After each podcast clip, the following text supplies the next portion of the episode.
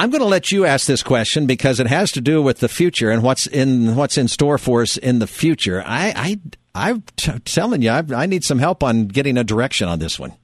Well, you know what is in your future for you you know a, a lot of times we just take life as it comes which is not all bad you know sometimes just uh you know enjoy the next day for whatever it is but good mental health for ourselves includes looking at our future in healthy and productive ways and also to give ourselves options in life um you know just getting through the present can be tough enough for many you know and, you know my heart goes out to those who are losing some jobs but but you know failure to make some plans for the future can be foolish and personally unhealthy because mm. we never quite know what's in our future. And the future goals can be for tomorrow short term or they can be longer term ones. But you know david our future is really in our hands that's where I thought you might say, because what's in your future, sometimes people are saying, tell me what's coming, or I'll just let somebody else let me know what's going to happen rather than saying, I've got a role in this.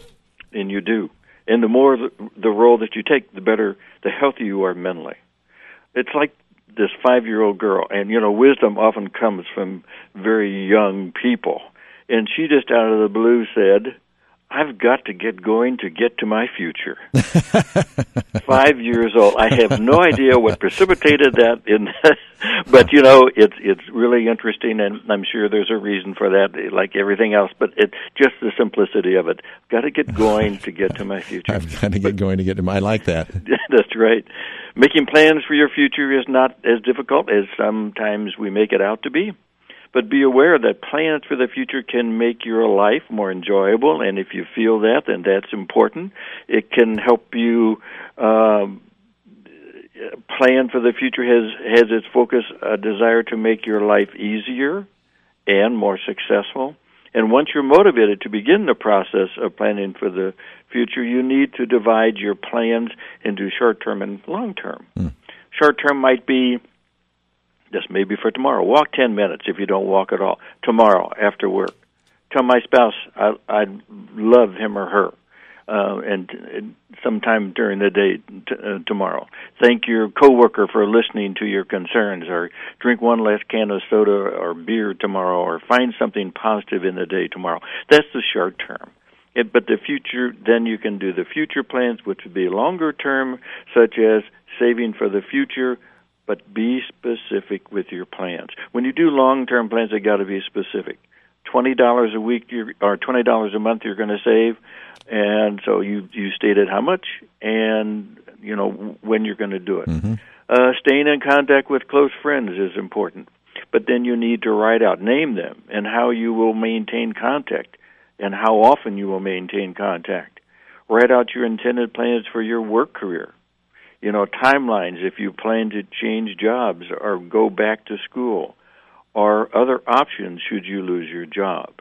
You know that's always important. What would you do and and you kind of got into that discussion with oh, rosie. oh, no. what would you do uh, realistically uh, you know and, and not only for the fun job but although that's also possible but what would you do if you lost your job? Where would you go if you wanted to earn uh, some gainful employment uh, then state specific plans for your self improvement. I think that's always good. And writing these out is very important. But it also reminds me, David, of this saying, and we probably you've probably heard this: we don't plan to fail mm-hmm. in life. We just fail to plan. Mm-hmm. And you know, people have heard that, and, and that's really true. And then the following thing I wanted to state is is is following through on this planning you know, really don't plan if you don't want to try to follow through with it. You know, you're just fooling yourself and others. You know, but again, you then pay the consequences. Uh, you know, don't plan. Really, you, you've got to want to plan. Find that motivation, and and when you do plan, make your plans doable. And really, in small steps. Generally, we take too large a step when we're planning, and we need to break it down and then make your plans meaningful for you uh, it will help motivate you. And that motivation, the reward in doing these meaningful plans, should be a, a motivator in itself. I like this because I like the way that you've termed it this time. Your overall question was, What is in your future for you? And then you're talking about plans. Some of us have a natural tendency in our mind to turn off or to worry or stress when we hear goals. You got to set goals. You got to make, but I like it's, you're saying, what's in your future for you? How are you going to do your future? Which sounds different to me than, well, what are your goals? So I like that. And, and, many people do turn those into goals, but it, it's really a plan, and, yeah. and and a goal is a plan. But I, it, it, the word plan is, is more freeing. Goals are like something you have to do. Right. A plan is like you're more free; it's yours to do. Yeah, it's the future. You're looking for the what do you want, to, and I like that better than using. So it's a terminology in my mind. A lot of it overlaps, but it's a terminology it, that I think is much much more freeing. And the terminology, you know, I've got a couple of quotes from people that won't take long because I, I know we're going to be short on time here. But Shauna Niequist said, It's not hard to decide what you want your life to be about. What's hard, she said, is figuring out what you're willing to give up in order to do the things you really care about. Mm. Whoa, isn't that something? Yep. And uh, Karen Lamb, a year from now, you may wish you had started today. I like that one too. a year wow. from now, you may wish you started today. And then here's from Yogi Berra if you don't know where you're going, you'll end up someplace else. Uh-huh. and finally, from Lou Holtz, everybody knows Lou Holtz. If you're bored with life, and this is a challenge to us, if you're bored with life, if you don't get up every morning with a burning desire to do things, you don't have enough plans or don't have enough goals. Mm-hmm. I just changed in a word. He said goals, and I say plans. Mm-hmm. You don't have enough plans. Mm.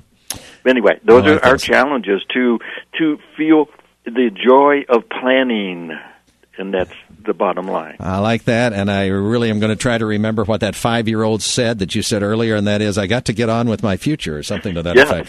Uh, all right. Well, the future is coming, and if we're not getting on with getting ready for it, then it's going to pass us by.